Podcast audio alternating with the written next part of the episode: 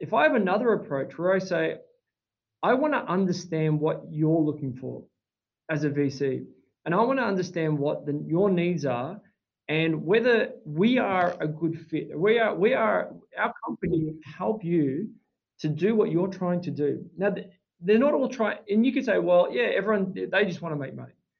Yeah, but they want to make money in lots of different ways. It's not all cookie cutter exactly the same. They're all nuanced and they're all different.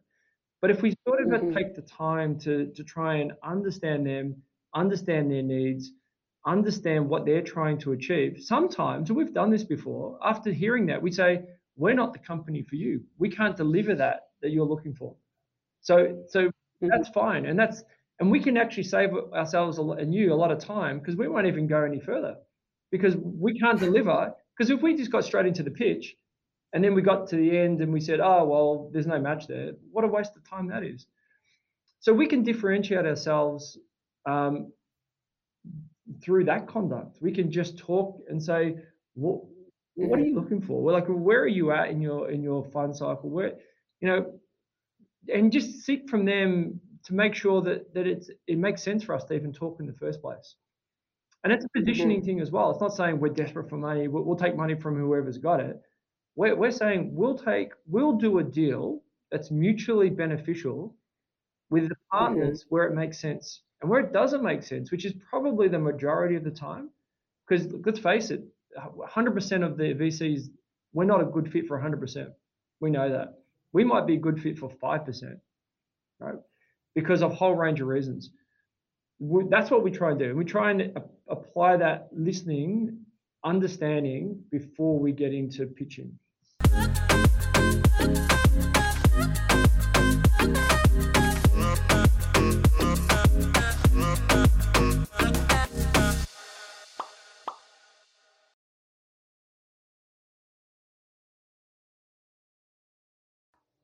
Hello, and welcome to the Message Engineer Show. Uh, I am Maureen Shaffer, your host, and today I'm excited to introduce Peter Vranes.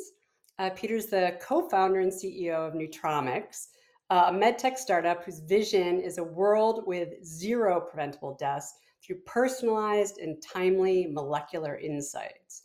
Uh, Peter is a serial entrepreneur, having founded and commercialized several cosmeceutical skincare brands that were distributed in more than 1,500 retail stores. Uh, one of his last ventures, Biocore, was successfully acquired in 2013. And Peter has a background in chemical engineering. So, welcome, Peter, to the Message Engineer podcast. Thanks, Maureen. Great to be here. Uh, so the way we start this is uh, we start with what I call the define the word warm up. Mm. And so I'll offer up a couple of words and I'm looking for your kind of response, reflection of what the word means to you. So are you ready? How, how short do you want the response? Is it? It can be as short as or as long as you'd okay. like. Oh, dangerous. Okay. I'll try my best to keep it short, Maureen. Uh, all right. First word, very unsurprisingly, message. Message. Um, that that to me, uh, gee, it's broad. It's broad. Uh, it's it's basically encapsulated by communication. Well, what is it that we as an entity want to communicate internally? What do we want to communicate externally? Um, and and that message starts day one when the company starts, not when we start selling our products. Um, so that's something that we're going to talk about, I assume, at some point in this uh, podcast. But yeah, um, I'll leave it there because you've probably got others. I don't, I don't want to give you a half an hour response. But yeah, short and sweet. Short and sweet. Like For the it. first one, I can't promise. The, uh, another broad topic uh, marketing. Marketing um, yeah so uh, well along the same vein as uh, as message um, marketing starts day one in my view. Uh, we we that's how we've i've always um, run my businesses that way. Uh, it's you know marketing is is is how we get above the noise and that's one of the biggest challenges for for a small company is how do you how do you get above the noise? Um, so everyone in the company uh, does marketing to some degree. Um, it's not just the function of a marketing department; it's all of us do it um, to various degrees. So um, I'm sure we're going to unpack that one at some stage as well. Yeah, I was going to give you a third one, but I think I want to. I have some more questions for you about that. Okay. Um, you said twice now that the communication of the message starts on day one, and marketing starts on day one. Mm-hmm. Uh, can you talk a little bit about that and why that's important? Yep. Um, where I mean, the, the, the traditional notion of, of marketing is when you have a product or service and you need to get a customer and you then start thinking about marketing. Um, and that's absolutely true. That's you, you do need to be marketing, um, but in my view, marketing doesn't start then. It starts when you start the company, because right now we're not selling a product or a service. We're pre-revenue. We're developing a technology, but we are selling. We're selling shares in our company. That's one thing we're selling. So we have to, when we raise capital from investors, um, that's what we're selling. We're selling a piece of the company for a future benefit, and that is that is um, that's sales and marketing. that's it's it's a different way of looking at it, but it's absolutely in my book sales and marketing. So, and we are competing against other startups that are doing exactly the same. And for every one venture capital firm out there, there's I don't know the numbers, but there's there's got to be dozens and dozens of startups look knocking on the door, um, wanting to raise some some capital, and we need to stand out.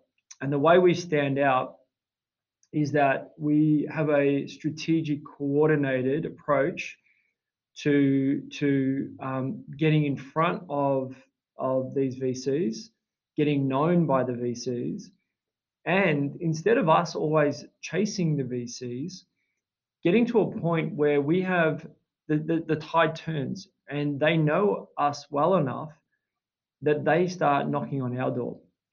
And that's that's a that's a totally different ballgame from when we knock on their door.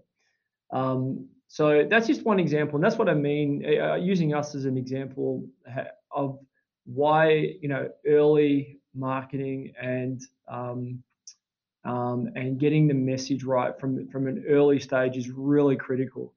Because if we do that too late um, then then you're in trouble in my in my view. And i think a lot of companies fall into that trap.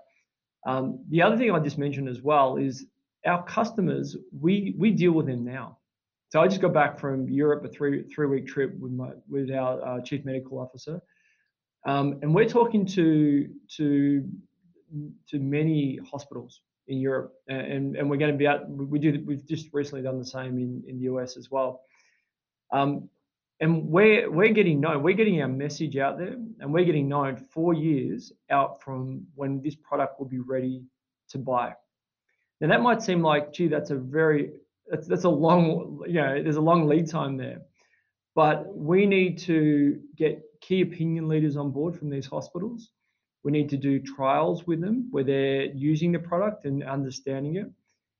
And so it's it's like a staircase. That's that's it. We, we we take one step at a time, so that when the in four years time when the product is ready to be for, for us to sell that product to them, we're known, we're trusted, we're partners, and it's an easy transition into a sale. So that that's just in terms of your first two questions around message and um, and marketing that's the approach we take to do it early and often and not leave it to the end because I know a lot of companies do that, but it's to to their peril. I think you and I are very aligned in that regard. Yeah.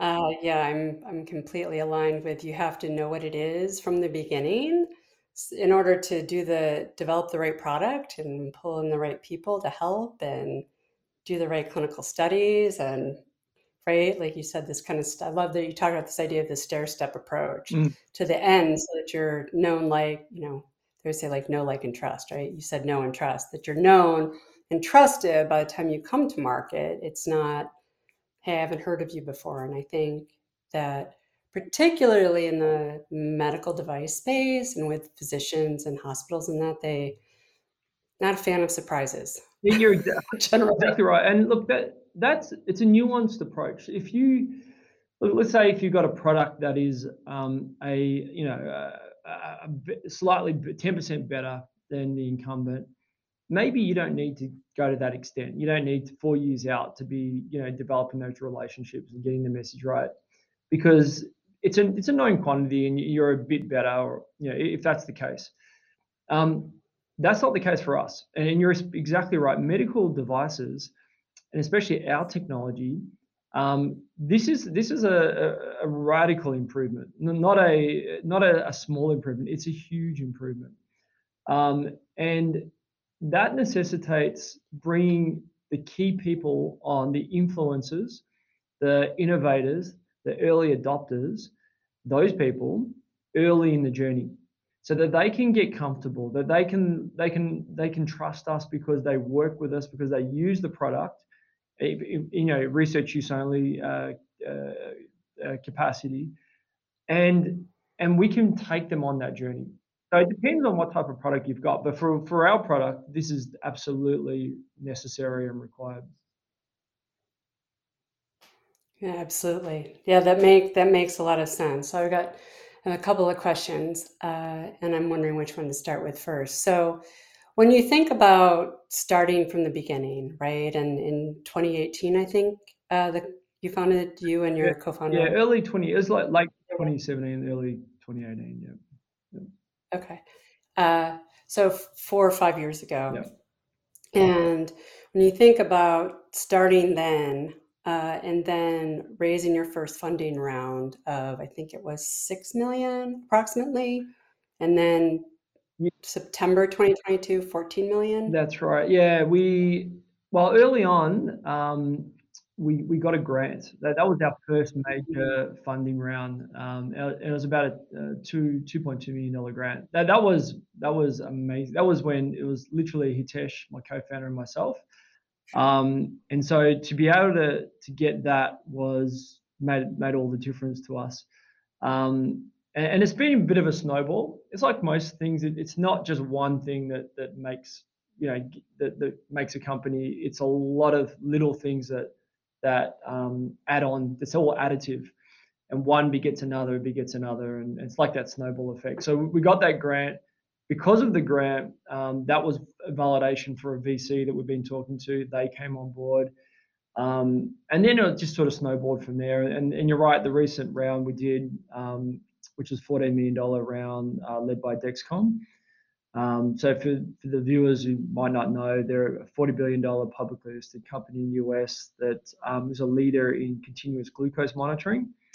Um, so our tech uh, um, is is is basically the um, the next evolution of that technology where we can monitor any molecular target continuously and in real time, not just one, not just glucose.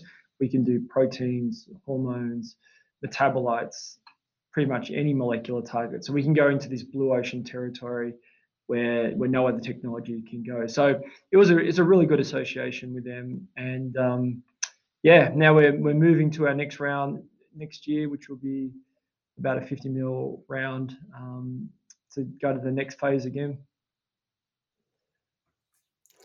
Do you did you find that your the message evolved along along the pathway along that funding pathway, and if so, how so? And it absolutely, yeah, it does. It does because the further down the path you go, the more you understand the business, the more you understand the problem, and the solution. And it's surprising because you think, you know, a year in, you're really going to understand it. You, and you evolve. We all evolve. And you, there's never a destination with that. You're always evolving. And in a year's time, we will have evolved again. And we should evolve again. That's if we're not, that's a problem. Um, so when when I sit down with my team, we do, we do our pitch deck, for example we're always updating that and we're come and sometimes radically so when we used to look at the problem we used to express it in a way that was quite simplistic um, and, and, put a lot of cognitive load on the on the recipient to understand what we're talking about. And sometimes they did, and sometimes they didn't. And people don't always say, "Oh, I don't understand what you're talking about," because they think they should. So they just go, uh, "Yeah, I think I understand, but I don't. But maybe I don't really." Um, and recently, we made a, a, a, a, major change to that in how we explain the problem that we're tackling. Um, and that's an example of just how we've evolved in our thinking and how we articulate um, the message. Um, and, and the problem is really important because if people aren't understanding the problem, then the rest of it doesn't matter.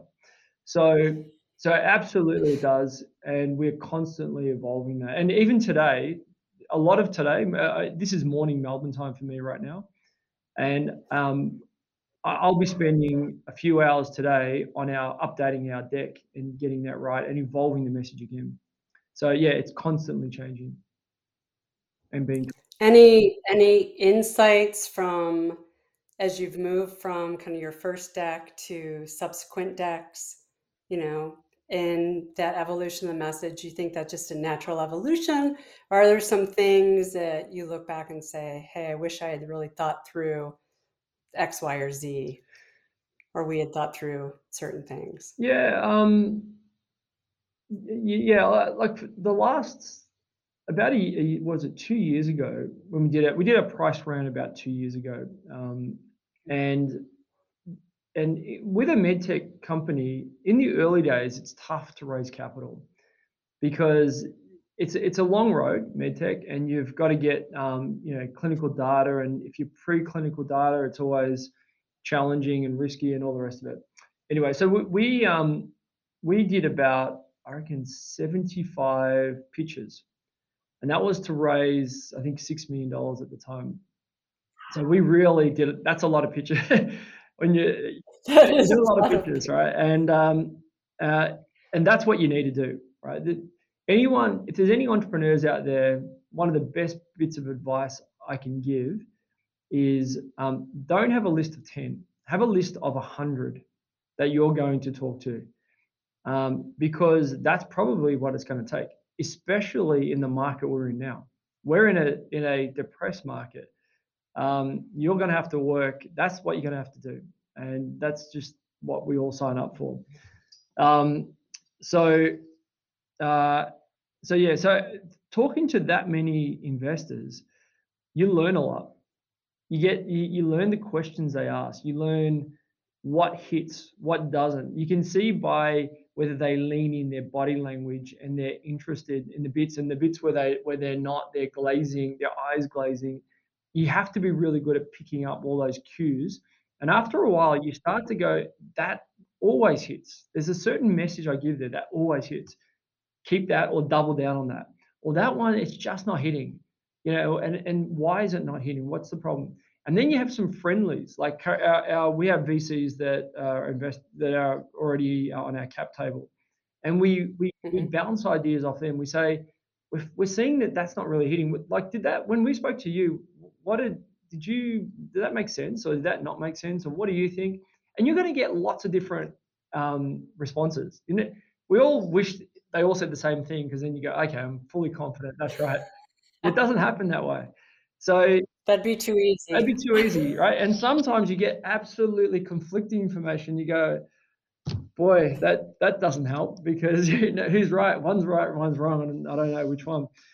Um, so you got to trust your judgment uh, you know, at some point um, as you go along. Uh, but yeah, yeah, just doing volume, a lot of pitches, spending time on it. Um, like before this trip to to Europe, where we saw a lot of a number of VCs, we spent a lot of hours refining refining the pitch because investors see so many. We have to stand out, and we have to just get to that core, and it just takes time. It just does. You can't it's not one and done. It's continually refining and improving and improving. Because sometimes you get one chance. You're in front of an, an investor, a big investor, right? And some of these have, you know, funds that are five, six, seven billion dollar funds. And you get in front of them finally because it's not easy. You you get one chance and you got to nail it. And you really got to be on. You got to be switched on. You got to get the message right. You got to deliver spot on and that just that is built up over dozens of hours where you've just been working on the message working on how to tell that story that's where you can't it's not about performance. You got to perform but you got to have the collateral that also that you've really workshopped and you can deliver that really powerfully and, and, get that message across. So it just takes time and it just takes effort and there's there's just no two ways around it. Um, but that, that's what we found and uh, yeah, and so far we've got the result, but we never rest on our laurels. We, we're always on to the next thing, and um, always increasing the bar to to go to the next the next level. Uh, that's that's great advice um, to kind of do the volume and listen. And in particular, you were talking about this idea of watching the nonverbal cues. Yeah. Uh, yeah, which is something I do a lot of, but uh, I find a lot of other people listen to words. You know, yeah, more like they prioritize words over nonverbal cues. Yeah, and that's a great so, that's a great point, Maureen. It's um, isn't that's a really great point actually. Knowing your audience, because you can't be cookie cutter. You can't say I deliver it in a certain way, and everyone's going to bend to me, because that's not reality. We have to we have to do as much homework on who we're who we're going to be um, talking to uh, as best you can. And then in the moment, we have to be able to adjust and adapt. You know, we, adaptability is we all know in life is critically important. So in the moment, if if if something's not quite hitting, we have to be able to identify what it is as best we can in our delivery. So the content's going to be set. You're not going to change your content radically in a presentation. Um, you, you can focus a bit more on certain things, but the delivery can definitely change. So if someone's more auditory, if you they're not looking at what you're delivering, but they're listening, you can tell if they use words like, um, you know, uh, um, I hear what you're saying. There's some cues, or they, or someone says, I see what you're saying. You know, there, there's some cues where they're, are they auditory or are they um, more visual or kinesthetic or whatever. So you have to be able to adapt to that. And that's just, and you know, the best way to do that is just to do truckloads of, of these. That's it. Sometimes that's, that's it. You just do a whole lot. And by doing so many, you just learn and you just, and in the early ones, you stuff up a lot because you, you haven't got it right and eventually you just you, you start to hit your mark you know and then that builds confidence that confidence comes through because you, you just exude this confidence that you've done this before you know what you're talking about you've got a great great story to tell so it did a lot of things build upon each other um, mm-hmm. it's not binary it's not one thing it's it's, it's many things so, yeah very multifactorial how you move it forward and continue to evolve it. And, it is, yeah. Uh, yeah. Yeah. Adapt based on the different audiences. Uh, that makes a lot of sense, right? The content stays the same, but what you say or how you respond to it or how you bring certain things to the foray during those conversations based on what people are engaging with. Yeah. It's very much of a more of a I think of it more as like a sales skill right? To know yeah. how people are receiving. Yeah, you know, um, it, it, I, I kind of see it as a people skill. It's a it's a mm. because we, we kind of sometimes talk about sales like like, but the the, the skills in there is certainly uh, sales specific skills, but more mm-hmm. important, that's based on a foundation of people skills. Like how, how do we how do we develop our relationships as people? Whether it's professional private um, those skills are actually in my view they're the same. The ability to to listen to someone to empathize with someone to understand where they're coming from whether it's private or, or professional they're the same skills you know i don't think you, you turn it on and turn it off when you're at work or when you're at home. That's just who you are as an individual and the skills that you developed about communication. And so I think a lot of a lot of sales is just people skills and being able to to you know understand give someone space to to talk and to and to listen. It's like very few people uh, feel listened to. Like everyone, a lot of people want to want to get a message out, but when you get a lot of people wanting to get a message out, you got a lot of uh, people talking and not a lot of people listening. I think I sometimes think just just if that's all we did was just listen and and actually fed back what we heard, so they knew that we were listening. Boy, that goes a long way. And and so you know we try we try as much as best we can, and we're not. I'm not great at it, but I try as best I can try and focus on that. To to listen to a VC or a supplier or a staff member or one of my kids or or whoever it is. Yeah, because it's all it's the same, same skills. Um, yeah, and, and I just think sometimes they're they're the they're the fundamentals that you know a great salesperson is someone that can do that stuff really well. It makes a lot of sense that uh, it's very relational. There are people skills. There's something that you need kind of re- outside of just sales, right? Yeah. Sitting in a meeting, getting people to work together, listening to other people, empathizing, as you mentioned. Uh, I think sometimes that is. I, I've seen it in situations where people think, "Oh, it's about the pitch deck. What's wrong with my pitch deck?" Yeah, sometimes that's you know there's more. There's more as you said there's much more to that than just the slides in front of you know in front of people to whom you're pitching. Yeah. so i think that's a really critical thing to think about. Are you listening? Are you really hearing them? Are you res- adapting to what they need or yeah, and and VCs, if we're talking to VCs, um, and all I all I have in my head is how much money can we get from this VC because we have a need as a company to raise capital, right? So in in respect, it's reasonable, Right. I, I and if that's my framework that I go in with, then that will be communicated in some way, indirectly. That that'll be communicated that I am I, I am caring about myself and the company, and I need to do that. That's I'm not saying that's not important, but that's one approach, right? If I have another approach where I say, I want to understand what you're looking for as a VC, and I want to understand what the, your needs are, and whether we are a good fit. We are we are our company help you to do what you're trying to do. Now th- they're not all trying, and you could say, well, yeah, everyone they just want to make money. Yeah, but they want to make money in lots of different ways. It's not all cookie cutter exactly the same. They're all nuanced and they're all different. But if we sort of Mhm. take the time to to try and understand them, understand their needs, understand what they're trying to achieve, sometimes and we've done this before. After hearing that, we say, "We're not the company for you. We can't deliver that that you're looking for." So so Mhm. that's fine, and that's and we can actually save ourselves a lot, and you a lot of time because we won't even go any further because we can't deliver. Because if we just got straight into the pitch, and then we got to the end and we said, "Oh well, there's no match there." What a waste of time that is. So we can differentiate ourselves um, through that conduct. We can just talk and say, "What what are you looking for? Well, like where are you at in your in your fund cycle? Where you know, and just seek from them to make sure that that it's it makes sense for us to even talk in the first place. And it's a mm-hmm. positioning thing as well. It's not saying we're desperate for money. We'll, we'll take money from whoever's got it.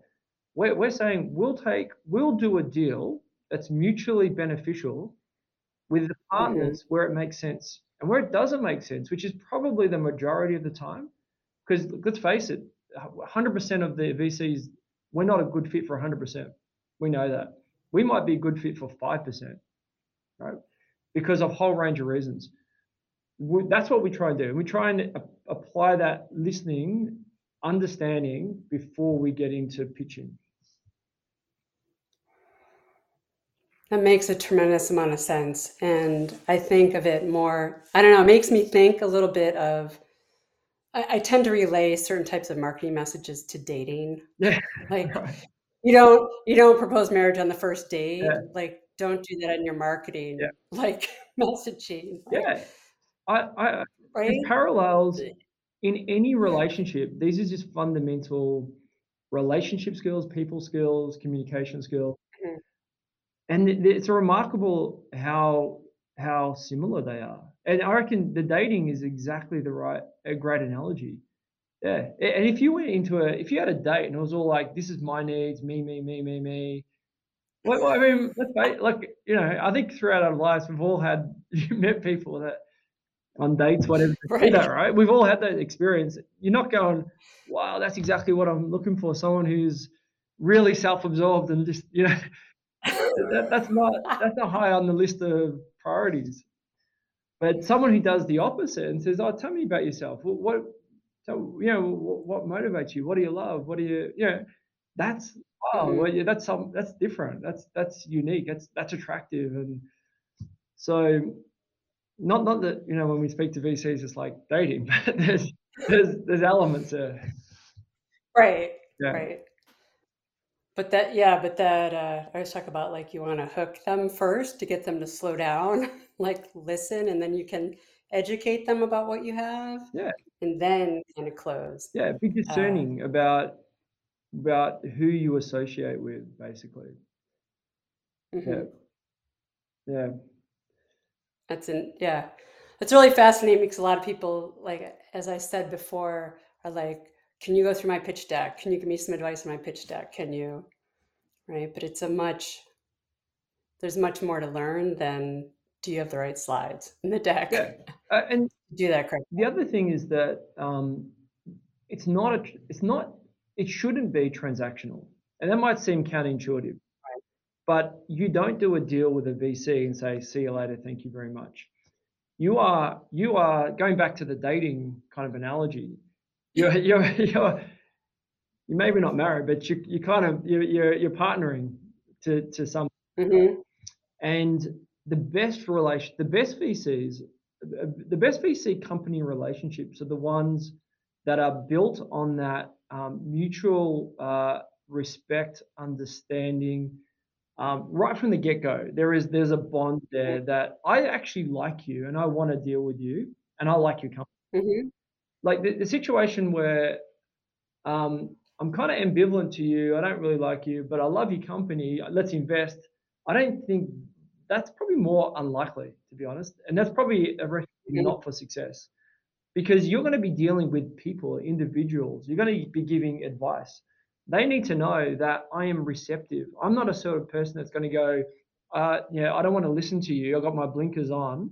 I'm just going to go down right. this path uh, regardless of what you tell me. They want to know that I am going to absorb their message. I'm going to be open and listen to them. And doesn't mean I'm guaranteeing I'm going to do whatever they tell me, but I'm going to give it due consideration. And that's all they really want us to do.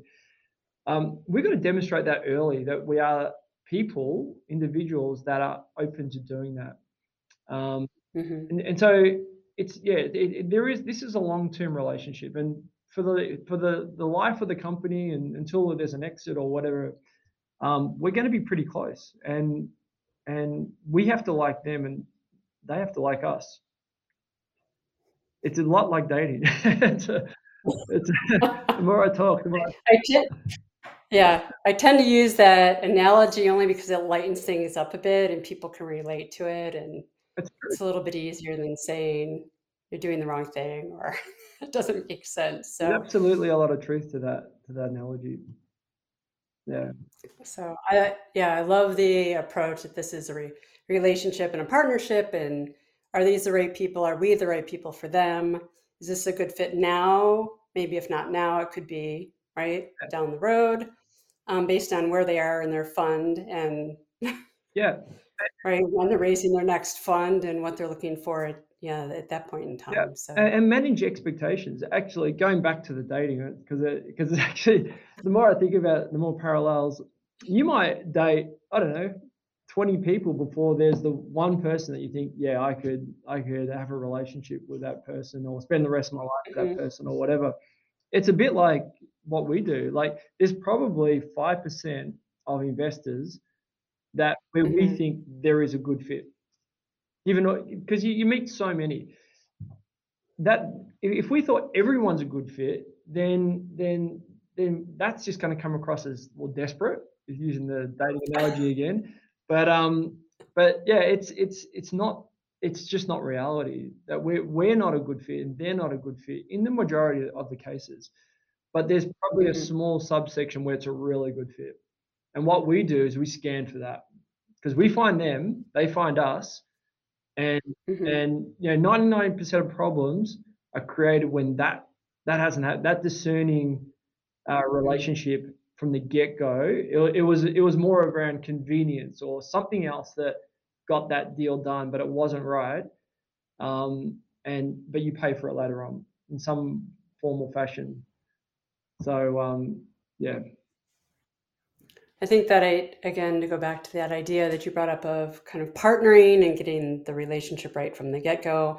And in particular, asking them like what their, one of the things you said was, you know, we ask them what their needs are, what they're looking for, right? Which is, you, you have to know that, right? And that's a start of building a longer term relationship, not telling them what they need. yeah, it, seems obvious. right? or assuming what they need, Yeah, right? Yeah. So it seems obvious, but I don't know. In my experience, I think it, I think it doesn't happen that often. We we just get into these zones where I'm walking into a meeting and I and I want to raise some money, and you just get self.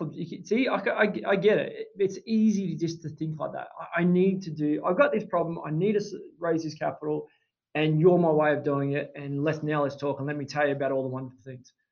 And it it doesn't work. It's a it, it's just because because we're not satisfying their needs. We don't even we're not even taking the time to care enough to ask them. So so that little tweak, and that's not you remember you said that you know someone said, Can you fix my deck? That's not in your deck. You know, the first thing in your deck isn't uh, so what are your needs? You, you, you don't need to write it on a deck.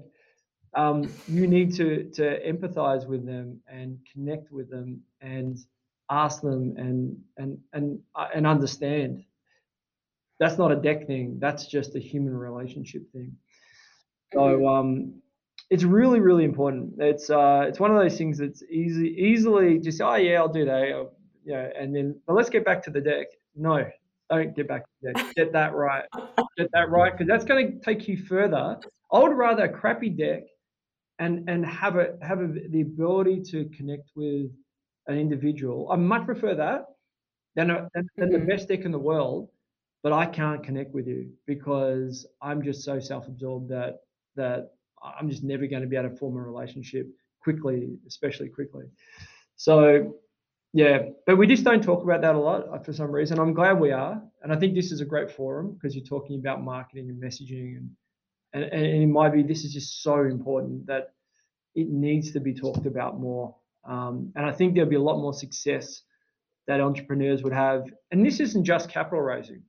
This is, um, you know, the, the the connection with with the customers, the early connection. It's exactly the same. It's exactly the same. It we the, the approach does not change.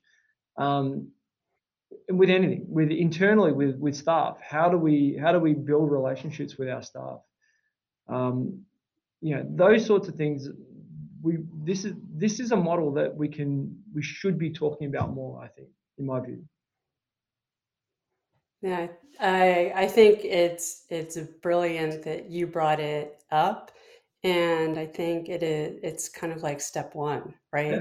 I mean, yes, have your pitch deck, yes, practice it, yes, be you know develop that confidence over multiple, you know, 100, 75 to 100, and know that you're only going to get 5%. But start with kind of what are you looking for? What are we looking for? I've I've seen it play out, and I don't know if you've had this experience, but I've certainly seen it play out where people get money, and then there's there come friction comes later from the investors uh, for a variety of reasons, right? Yeah. Um, and I'm wondering if you think some of that kind of future thinking could be avoided by doing like this right up front, asking what they're looking for and developing this kind of assessment of needs and relationship building. Um, uh, Not all of not all of it. no, no, There'll always be some. got, it's got my mind uh, uh, uh, thinking here, but um, because there's there's an analogy here, right? There's a, there's a, we keep going back to the personal relationship um, sort of analogy, but uh, so so my answer to that one is uh, to some degree, to some degree, we, we we can mitigate problems to some degree, but we can't eliminate it. And if we could eliminate it, wouldn't it be, wouldn't it be a wonderful world where we could have absolute certainty that the person that uh, we're, we're going to marry or we're going to, um, uh, you know, in a business relationship, it was going to be all fine and rosy, but, but we all know that's not life. Um, mm-hmm. So you can know someone to a degree, um, but but but also you, you don't can't know them fully and you can't know how they respond in every circumstance. Um, and if that was the case you know there would never be any uh, divorces and you know because we'd all we'd all make sure that the person we're going to marry is perfect and um, you know and we just don't know that right? So so so yeah I, I think we can do a lot better than probably what we do as a general rule. I'm, I'm talking back to business mm-hmm. relationship here um, where we, we understand whether there's a fit or not. Probably 80, I don't that's right, 80% of the problems can be avoided by bringing in the right partner, be, being discerning and, and understanding what they're looking for and understanding what we're looking for and making sure there's, there's a really good fit there. Um, but that's there's certainly no guarantee moving forward that you, you know that's just not life. Uh, life is full of twists and turns and things you never expected infinitely variable, right? So, and that's look, and probably we wouldn't want it any other way, right? Life would be boring if it was predictable mm-hmm. and certain. That would, and in fact, it'd be boring. The uncertainty mm-hmm. gives it spice, and um, it's difficult at times, but it's probably that's the juice of life to some degree is that we, we don't know what's going to happen tomorrow. That is true. Mm. Some people like that more than others. and I, if, you, if you're gonna, anyone who's thinking about being an entrepreneur, if there's one thing you want to be uh, good at, that is uncertainty. You're, you're, that's that's that's that's what you're getting yourself into. It's it's a world of there is a, as much as we try and control and plan and do all the things that we we we do. Uh, there is it is an uncertain um, uncertain game we play and it, and you have to be comfortable with uncertainty. You have to be. If you need everything to be regimented and planned, and and then you're probably gonna you're gonna be challenging yourself. Maybe it's a good thing actually. Maybe it's what you need. You probably need to have. uh, you know, a bit, a lot of uncertainty to get over that. But yeah, uncertainty is is what we what we do day in day out. Yeah, that makes a lot of sense. Um, uh, I had some other questions. One of one of the things I wanted to ask you was in doing the research, you know, the background for uh, for us to be talking today. Uh, one of the things I noticed was a lot of there's a lot of different language out there, and I'm what you know. So, for example, uh, next CGM, right? Next continuous glucose monitor. I saw that. I wrote that down.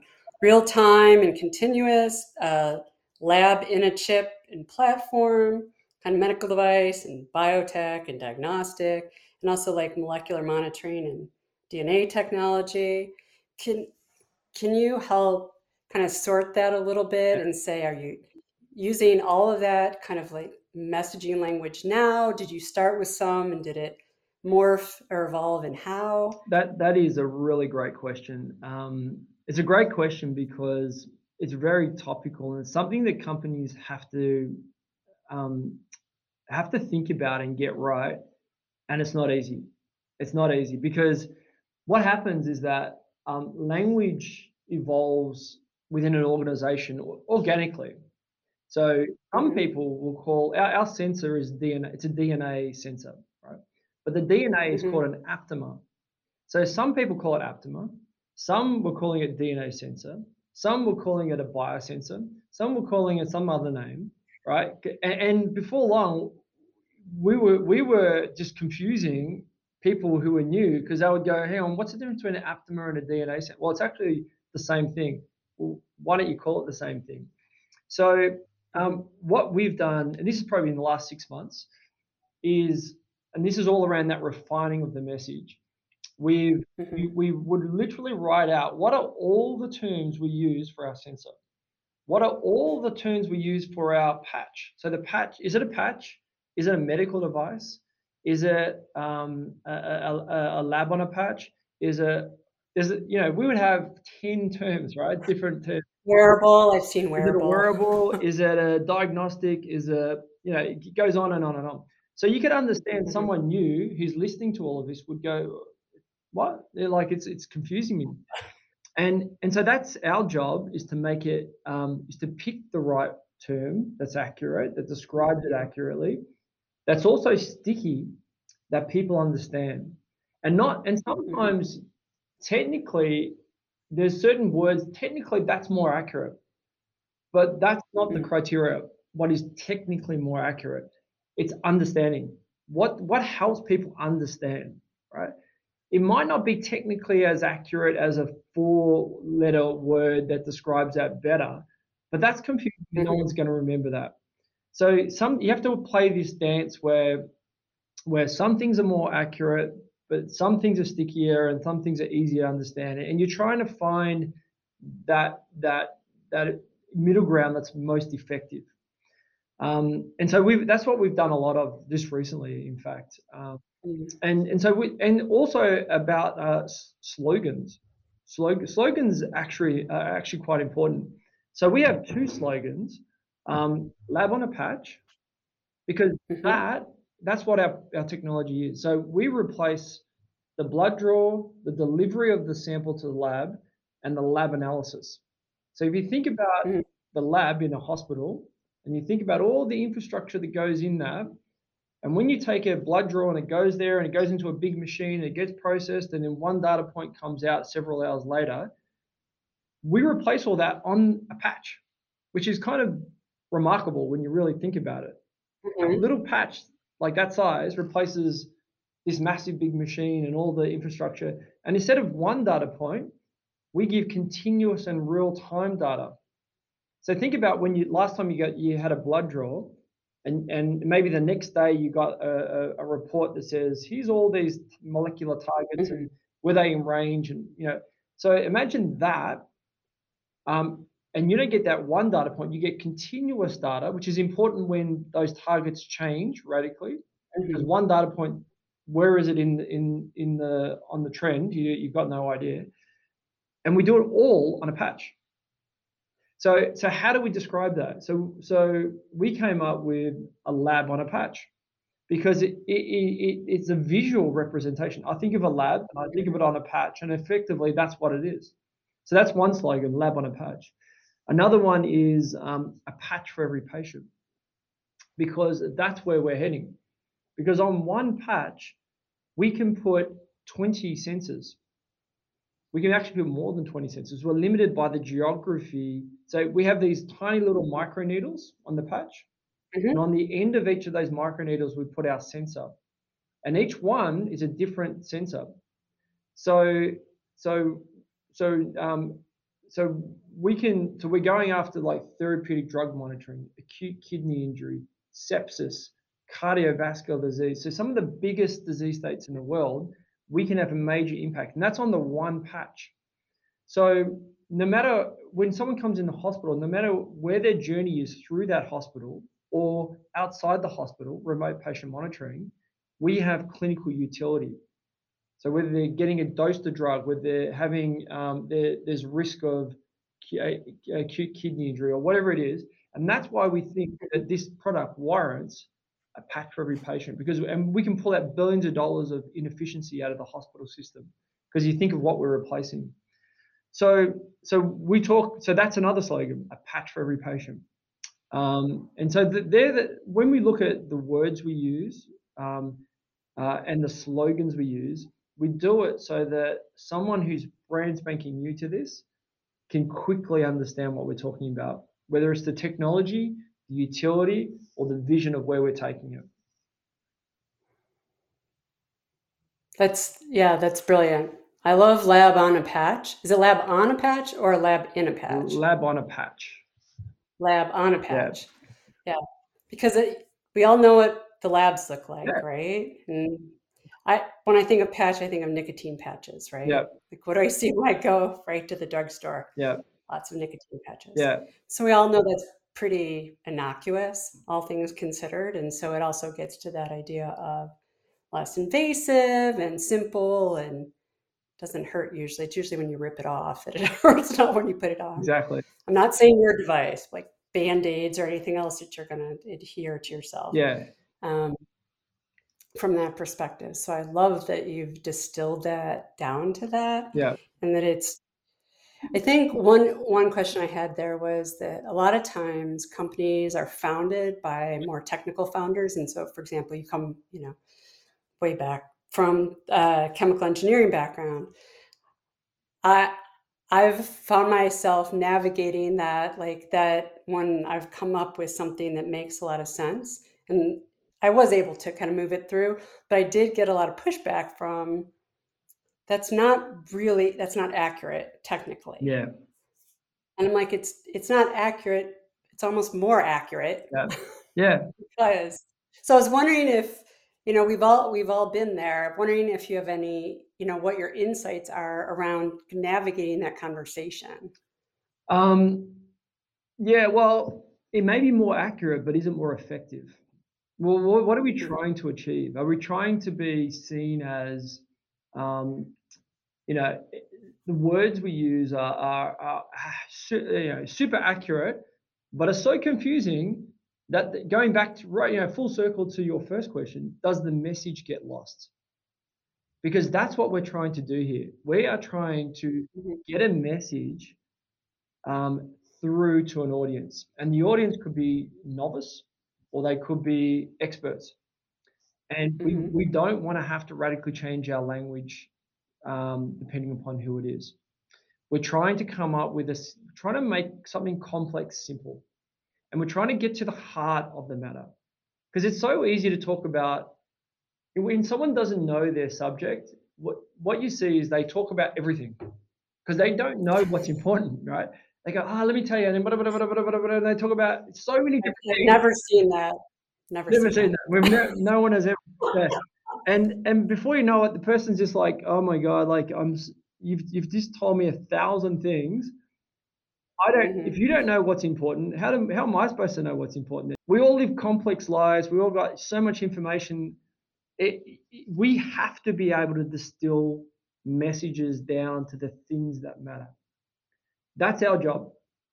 And if we're if we're technical, if the founders are technical people, get really really good at either either telling a story or find people that can. Because if you Mhm. don't do that and you can't get your message through to whoever your audience is, investors, potential customers, partners, if you can't do that, boy, you've got a struggle on your hand, right? Because you're you're asking your audience to do it for you. And that's probably not going to happen. That's probably not going to happen. That is your job. We have to be good at doing a telling a story. And not any story, but a story, the story that matters. And that just takes time. It really does. It takes effort and we have to focus on it. And it's not a I'll get to it when I when I do all these other things and never that that hardly ever happens. It has to be an important priority. Um, and then you have to tell that story over and over and over again. There has to be repetition as well. It's hard. It's not easy. Because if it was easy, everyone would do it. And we know that's not the case, right? And we think about people like Steve Jobs. What were they brilliant at? What was he brilliant at? He could tell a complex story really powerfully and distill it down to its most basic, understandable parts. He was brilliant at that. That was probably one of his greatest strengths. Above and beyond his entrepreneurial vision and all the rest of it, his ability to stand there and talk to an audience and captivate them and get them to understand the message and communicate with them in the way that that was receptive was brilliant. That was brilliant. When I think about him, I think about when he's on the stage and, and he's got, you know, the simple message, you know, by the way, this is not three products. This is one product that does it all. Like, talk about a great catchy slogan that people remember. I remember that from from years ago. In fact, I try and use some of some of that language in in formulating how we do it. Um, it, it, it was brilliant. It was simple and it was powerful. We have to be great at doing at telling that story, and we have to. It just it just requires effort and energy and time, and we have to do. You just have to do that because if you don't do it, you can have gold, and no one knows it's gold. They don't know it's gold because you haven't told them. They think it's a rock. So you, you've got you haven't told them in a way that they that they understand and that they get it and that they you're in the noise. Yeah. You're in the noise with everyone else. You're everyone talking to you. You're in that noise and you haven't stood out because you didn't tell the story in a way that that that got the message across because you didn't put the enough time and energy into thinking that's important enough. But it is. It's really important. Yeah crit- critically important. And I've seen a lot of people wait. I love the idea that you talked about day one. You need to be thinking about it in sales and marketing. You need to be thinking about relationships around raising capital, you know, fundraising. Uh, and that is kind of a, a partnership. And before the slide deck, it's it's not all about this magical slide deck. Uh, and uh, this idea that you really have to distill, work and work and work to distill the message is something that is critically important and apparent, readily apparent. So it doesn't require 45 slides to explain it. Yeah. And you, you're not putting the onus on on your audience to do it for you because that if you mm. don't do it that's what you're doing you're saying I'm just going to give you a whole lot of information and you figure out what's important. And they're not, they're not going to do that. They'll go, ah, that's really complex. Well done. Um, see you later. It, it, that's what you'll get. So, yeah. So it's just yeah, it's it's really like I said, it's not easy, but um, it, it it's a skill that if a founder's got that skill, it's a huge advantage. It's a huge advantage yeah, because because as a found as a I'm, I'm a co-founder with it with my with Hitesh. We represent the company, and and so if I couldn't do that, um, and I was abdicating that to to someone in my marketing you know, PR department or um, mm-hmm. does a VC want to hear from a marketing associate? No, they don't. They want to hear from the founder. They want to develop a relationship with me and Hitesh. That's who they want to develop mm-hmm. a relationship with. I have to be able to tell that story. I have to be able to do that. So even though before I said you better find someone that can they, they can help you tell the story, but ultimately the founders are going to be the ones telling the story and they have to be able to do that and deliver it. And if, and they just have to do a, a truckload of them to get good at it. That is, I think we'll, I think we'll kind of segue to the last couple questions. We covered a lot of uh, great information, and you gave a lot of um, great insights about starting at the beginning and adapting all the way through, and really relationship focused, focusing on during fundraising. Uh, and distillation from complexity to simplicity as it relates to message that everyone can can understand uh, and i yeah, I just have to say it again. Like lab on a chip, a consumer could understand, or lab on a patch. Lab, patch, lab on a patch, a consumer can understand, yeah. right? A healthcare consumer, a payer can understand, a physician can understand, the CEO of a hospital can understand. Yeah. It, and certainly investors, right? It's it's very simple and very powerful. Yeah. So, well, actually, reminds me when you said that. It reminds me of when we're formulating this, what we do is we say who who is sitting there uh, across the desk from us that we want to communicate to. We we have we have an imaginary person, and in the age of that imaginary person is fourteen. So we say they're fourteen. Wow. So think of a 14 year old that's sitting that you're trying to to get a message across to how would you deliver that? Now, if we started talking about aptamers and, and DNA sequences and blah, blah, blah, blah, do we honestly believe a 14 year old is going to got it? Yeah, I totally understand what you're talking about. I'm interested and I get it. They're like, my TikTok goes like this bam, yeah. bam, bam. They're, yeah, right? they're, they're not going to get it, right? Um, but uh, if we say it's a lab and it's on a patch, and there's a patch, and so the lab's on that patch, they're far more likely to understand that. And if we talk about a mm-hmm. patch for every patient, there's an alliteration there, kind of rolls off the tongue as well. They're going to mm-hmm. understand that. And so that that's the so we go to that extent to say so we keep bringing it when someone comes up because we always bring it back to this simplicity, right? Or because the tendency is always to go more complex, and we go, do you reckon a 14 year old would understand that? No. Okay, then let's let's let's simplify and that's useful because we keep coming back to 14 year old.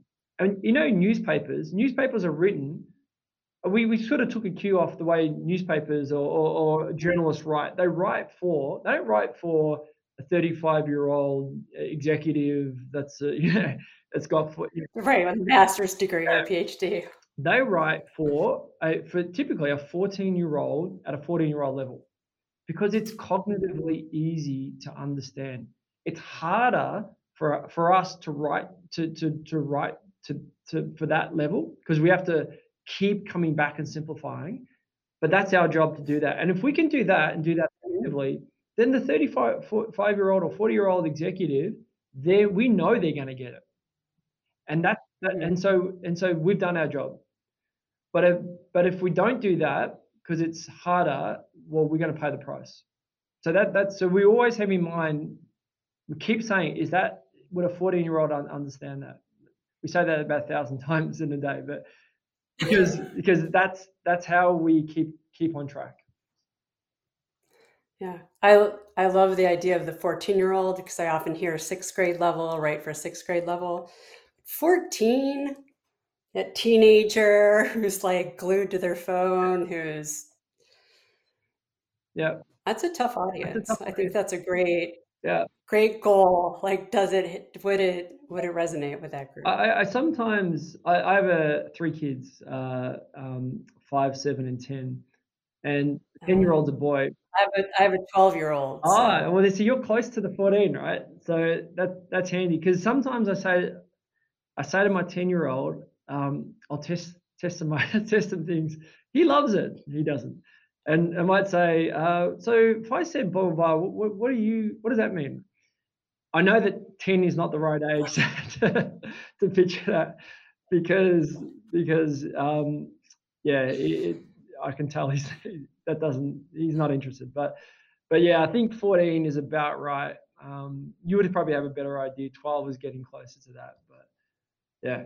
Yeah, it, what's interesting though is that some of the things that I say, like, "Hey, when I say this, what do you think?" Because I do that with him, mm.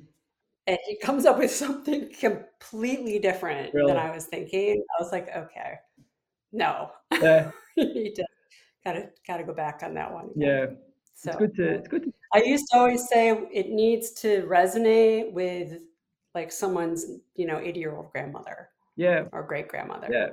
I used to go to the other end, but I like the idea of the 14 year old because attention spans, and you talked about this idea of rising above the noise. Yeah. There's a lot of noise out there. Yeah. Right. Yeah. There is. There is a huge amount of noise. It's one of the biggest challenges um, when it comes to messaging and marketing and communication um, is, is rising above that noise, but also understanding we don't need to rise above all the noise. We need to rise above a, a, a slither of the noise because we're not all things to all people. If you are, mm-hmm. probably you got a big job. Um, you know, we're, we're, we are, we're the world to some people, is what we are. Mm-hmm. And and that means we got to rise above the noise for those people, not for everyone. Because I sometimes hear, you know, we're going to brand, we're going to do branding, and like mass market branding. You know, really, like that's uh, unless you've got a massive budget, that's going to be a big ask, right? Social media is not going to do it for you. Um, so yeah, so we're more about be the world to a smaller group than even though we have a platform that can go in that can be really broad. We don't start really Mhm. broad. We start narrow, and we and we sort of like uh, waves. We we uh, go out from there. Yeah, I, I don't think that can be overemphasized enough. Uh, because I've also run into it where a lot of founders say, no, no, no, no, you can't, you can't go after this. It's applicable to the whole world or some incredibly large number of people. And I'm like, that that may be true, but you need to pick a focus and r- really niche down so that you can prove that it's useful to that group of individuals Yeah. for for some reason, and then you know And expand and expand Yeah. and expand. Yeah. You, if you try to message everyone, you resonate with what I say is then you resonate with no No one. one. uh, exactly. That's that's that's the truest statement you could ever make. Um, I think of it like a wedge. You know, like start off, get the get the Mm, wedge right. Get make get your first sale. Get someone buying your product. Be very very specific in that, and and that, that's what we do. So our first indication, I, said we can do twenty different sensors on a patch. We start with one mhm, we have one indication, and that's not so that's that's vancomycin, this antibiotic, and that that's used in all these different settings. We're not starting in all these different settings. We're starting in one setting, in the ICU. That's where the need is greatest. mm, And then and mhm, then within that, we even narrow it down further because we, we can do the, the way we, we develop the product, we have what's called a method comparison. So we compare it to the incumbent. So so we even start even narrower again. So we're very, very strategically focused on the area where we have the greatest impact because it's it's undisputable our benefit there. And it's still still a decent market. And but then we can grow out and, and we will do that. But we certainly just don't, you know, shotgun it and go after everyone at the same time. That would be a recipe for disaster. So I wholeheartedly agree with that statement. mm, So I I think that's great. This has been this has been a great conversation. Uh, I think we could go on for another. At least I could keep it ah, going on for hours. I thoroughly enjoyed it, Maureen. It's um Yeah, it's been really, really interesting. That's that's great, and I think you've you've brought forward a lot of things that will be really interesting to people um, about how they need to be thinking about messaging and fund messaging and fundraising and people and distillation from complexity to simplicity, and we've covered a lot of ground. Uh, so yeah, kind of two fun questions to end with. Uh, if you could travel anywhere in the world today, where would you go Uh, and why? uh, that's a great question. Um, last week I was in Rome. Remember I, I mentioned I just got back from Mm, Europe, and mhm, I, I would go back there. I, I would go back there. I said I, I said to to our chief medical officer, um, I would love to take my kids, like you know, my wife and, and kids, and, and show them mhm, the Roman Forum, the Colosseum. The the history is phenomenal. Like it's from Australia. We we, we have we have um, uh, a different kind of history. Aboriginal history, but you don't see that too often. mhm. You've got to go really remote parts and um, but just to see 2,000 year old buildings everywhere, like all, all over the place. Uh, I love, um, you know, Stoic philosophy, you know, the, the, the Mhm. uh, Marcus Aurelius and, and uh, what he's done. And, and it's just, it's just fascinating. Um, so yeah, Rome, there you go. Rome with your wife and kids. Yeah. Especially the kids. Sounds like a Yeah, especially the kids, just to, for them to get immersed in that, like to see that Mhm. would be, I think, would be just a great experience for them. Yeah. I I wholeheartedly agree. I never liked history until I went to Europe and was like, hold on just a minute. Oh, it's it's spectacular, absolutely hmm spectacular. Yeah, yeah, Yeah, that's great. yeah. It's a, And and it's a shame, you know, after World War II, where so many uh, so many historic buildings were, were just demolished, and it that, hmm that's I tell you, well, actually, to answer your question better, I would say pre pre World War. I go back and forth. Pre World War One to be to go around Europe, anywhere in Europe would be remarkable. To see it before before it was sort of half of it was flattened would be remarkable. hmm Yeah. Add a little time travel to it. So, I yeah, like I'm sure that's possible. At some point, we've got to do that. Absolutely. Yep. Uh, last question. Uh, what's one thing that most people don't know about you that you would like people to know Mm, or that you'd like to you share? stumped me. I don't know. Um, one thing, one thing. Boy, that that's a great. I, I literally have stumped. Um, that I would want people to know about me. Uh, you know, the one thing maybe, and it's it's how we built this company is that we don't we don't optimize. It's not just all about profit. We're a commercial organization, and that's important. I'll never I'll never say it's not. It absolutely is critical and important. Mhm.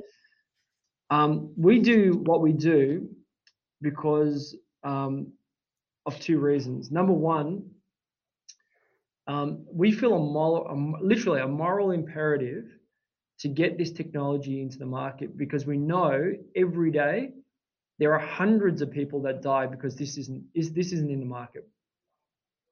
Hundreds of people they are dying every day because we don't have this product in the market because clinicians simply don't have the tools to do their job properly as well as they could. They do the best they can. They do a wonderful job, but they just don't have the tools.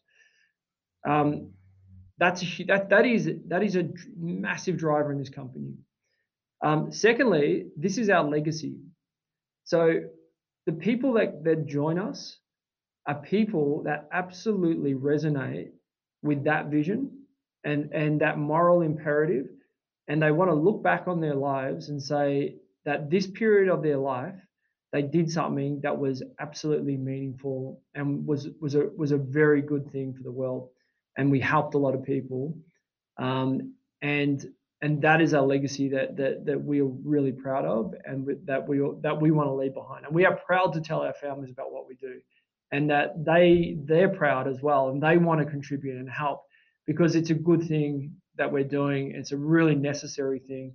And we, boy we should be better at, at, at this you know in, this day and age that we have a healthcare system that is so reactive that is um, that in a lot of ways is just so poor um, and we've got something that bona fide can make can move the needle in, in, in a serious way save those lives. Um, what i want people to know is that's that's why we do what we do. Profit will come. We will make this this will make obviously we're solving big problems here and there will there will be significant you know uh, financial rewards that will come with it because the problem's so big. But but the juice the thing that that gets us going that motivates us every single day is that is that desire to to really have that impact in the world. And and when you have a group of people like that you have you have great tech and you have a group of people that just passionately believe in that vision that's where you get the magic that's where the magic happens. And and that's what i want people to know that this is that's why we exist. That's why we do what we do. Um, and if you spoke to anyone in the organization they're going to tell you a version of that but it's going to be pretty similar. Because we all we this is how we recruit how we partner how we bring on vcs these are the questions we, we speak to them about. If they're not passionate about that then you're in the 95% that's not right for us to go full circle on this conversation. So, um, yeah, so I hope people, that's my, one thing I would like people to, to know.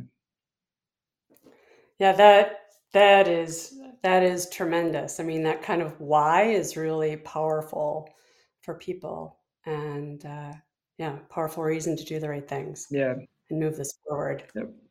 and make it available. So, in a few years, yes, as, as, first clinical as trials. quickly as we can. Yeah, yeah.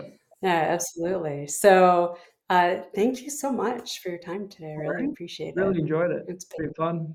yeah, I really. I'm sorry. No, I just, I, I really enjoyed it. It's been a great con Just time has flown.